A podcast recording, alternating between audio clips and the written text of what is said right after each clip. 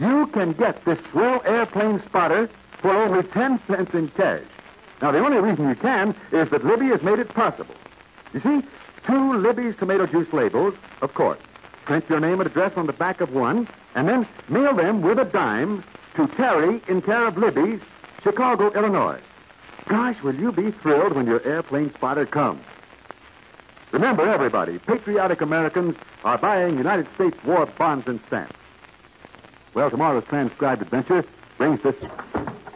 That'll hold you for a while. Are You in there, Telly? Dude? Pat. Shh, don't ask questions. Where's Duty? Right here. So confounded dark.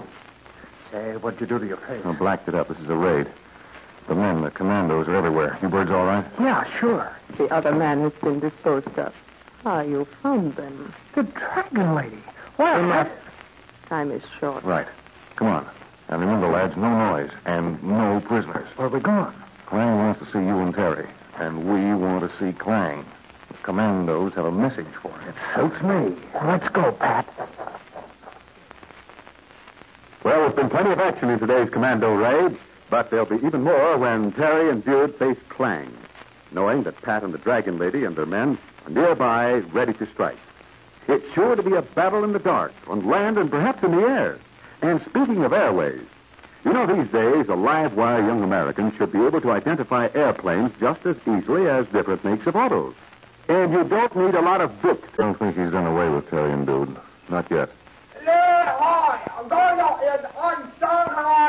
What's he say? That was an order.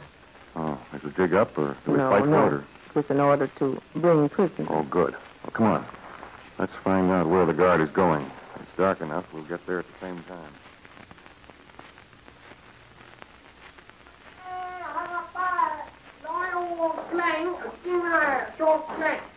Terry and Dude must be in that shack. Well, come on. We'll move up closer on this side. The soldier said that Klang wants to see prisoners. Good. Now, I'll take the soldier. You'll have to manage the guard. Think you can? You need have no fear. Lead the way, Mr. Ryan. Well, the guard is going to open the door now, so let's get going. I'll sneak up on him from behind.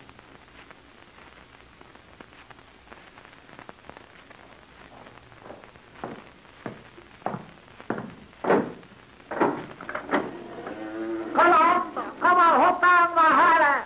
Come on, so. And it's all a lot of fun. Mm, I'd like to get it back. Mm, I worked on it a long time.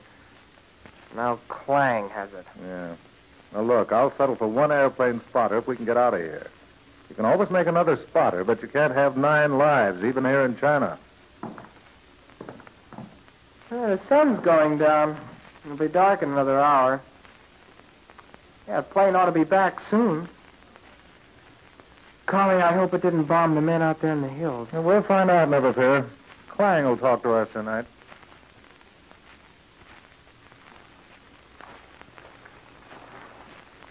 Well, so far so good. We haven't been discovered yet. Every one of the men has obeyed orders to the letter. Time for swift action is near at hand. That large cabin must be the quarters of General Klang. There is a guard posted outside. We're right in the middle of things, but I wonder where we'll find Terry and Dude. There are few places in which to keep prisoners. Klang does not like extra mouths to feed. Uh, what time is it? What do you care? You're not going anyplace. Not yet, anyway. I've been in here all night. It must be late afternoon now. Yeah. Only been fed once. That's not so good either. What's Klang trying to do? Starve us? Huh? No use feeding a man who's going to face a firing squad. No, don't say that, dude. You know, I got a feeling we're going to get out of this. That's what people call wishful thinking. Go ahead. We're still locked in this pig pen. No? I think Connie will be of some help to us. Oh, what can a frightened little Chinese boy do? Well, I don't know, but as long as he isn't caught, he can be counted on. I've been in trouble with Connie before. He uses his head now and then. Well, let's not depend on it. There's little we can depend on. Bless, Bess, this is really a tight spot. Suppose Klang is using that spotter, learning how to identify planes. If I'd have known he'd ever get his hands on it, I'd made a lot of mistakes. yeah, but you didn't. You were accurate about every plane, Terry. When the general gets through whirling that cardboard, he'll have a lot of swell information. I can tell that engine any place. Here, I've, I've been concerned about identifying planes, but you can tell a plane just by the sound of the engine. Well, Terry, that comes with practice. A dog can tell when his master's coming up the steps, and pilot gets so he can tell if the plane is powered with a radial or an inline engine. An inline engine is liquid cooled, isn't it? And and the radial is air cooled. Mm, for the most part, Terry. Exceptions, of course. The Germans have a Junkers Jumo, liquid cooled. Looks like an air cooled job. But that doesn't answer my question. About your plane. Well, if somebody threw it away from here, then we can figure out just what happened. Yeah, if only there'd been some way to warn Pat and the others out there in the hills. By this time, I suppose the plane has located the commandos and bombed the daylight I out of them. hope not. But we'll find out as soon as the plane comes back. Klang will get a lot of fun out of telling us what he's done. What he's done? That bird can't fly. Bet he's as yellow as a custard pie. Ah, he must have sent some jockey to do the job. Only chance to rescue your two American friends. As Pat Ryan and the Dragon Lady make their plans for a daring commando raid on General Klang's forces, who are encamped outside the town of Yankuck, let's join Terry and Dude Hennick. As the prisoners of Klang, they're in a miserable one-room shack. A guard stands outside the closed door. From the single open window, they can see other enemy soldiers. No use bothering with a window, dude. There's no glass in it, but even if nobody bothered us, we couldn't squeeze through that opening. Yeah, but that doesn't stop me from wishing. The guard still outside the door? I suppose so. You heard what Klang said when he sent us here. Keep the Americans under heavy guard and all that. Yeah. Huh. You know, a strong wind would blow this shanty over. Well, we can huff and puff, but we can't blow it down. Mm-hmm. We could put all our ideas together and still we wouldn't get out. Are you sure that was your plane that you heard? About an hour ago? Yeah. The man is a pilot. Yeah. We could hardly expect to bag the big shot himself, but this isn't so bad. At least the pilot in the plane can't get back to Klang and report the success of his dirty work. I owe you an apology, Mr. Ryan. I believe I underestimated your American shrewdness. That's okay. I'm just another guy. They say we got fellas in the U.S. Armed Forces who can think which way a man will jump before the man thinks about it himself. Me, I just had a lucky hunch about this plane. Nevertheless, we now have an excellent chance to attack Klang's headquarters if we act quickly. Well, I'm glad you agree that we should go after him. With Terry and Dude as prisoners, I feel we ought to get into action. There will be an element of worry in the mind of General Klang. He will be waiting for the plane to return. We should take advantage of his mistake. Well, what's your suggestion? A forced march. We leave as soon as the men can be assembled. We attack tonight silently. Our commandos must take no prisoners. We must make our way to Klang himself. It is our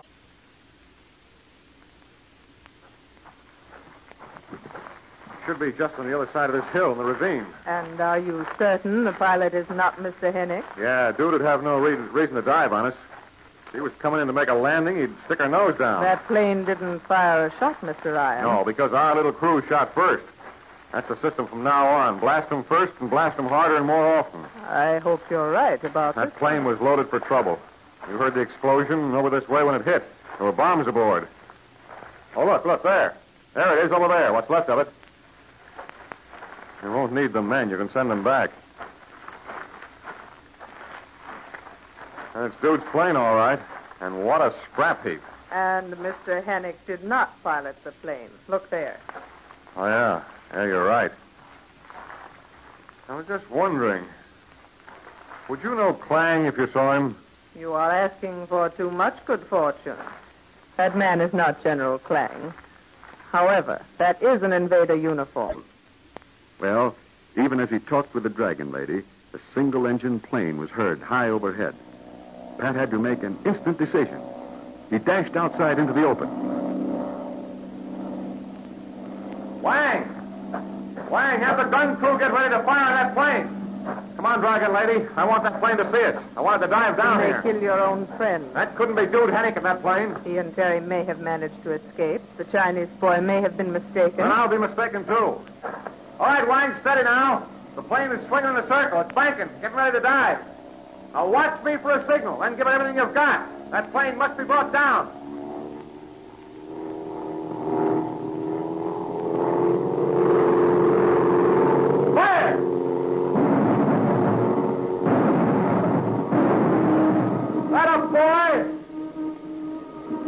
It's going to crash beyond that hill. Come along. Let's go and pick up the pieces.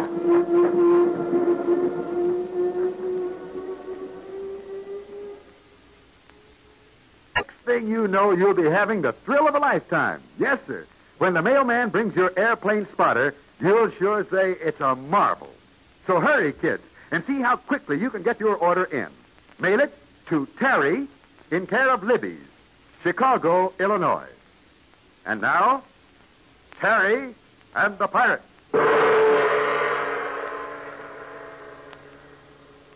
Yes, Terry and Dude Hennick and Connie made a forced landing near the headquarters of General Klang. Connie was able to escape, but Terry and Dude were captured and brought to Klang himself.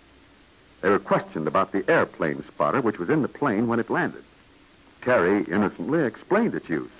So Klang conceived the idea of flying this same aircraft back to the commando hideout and using it against the commandos, the special Chinese group led by Pat Ryan and the Dragon Lady.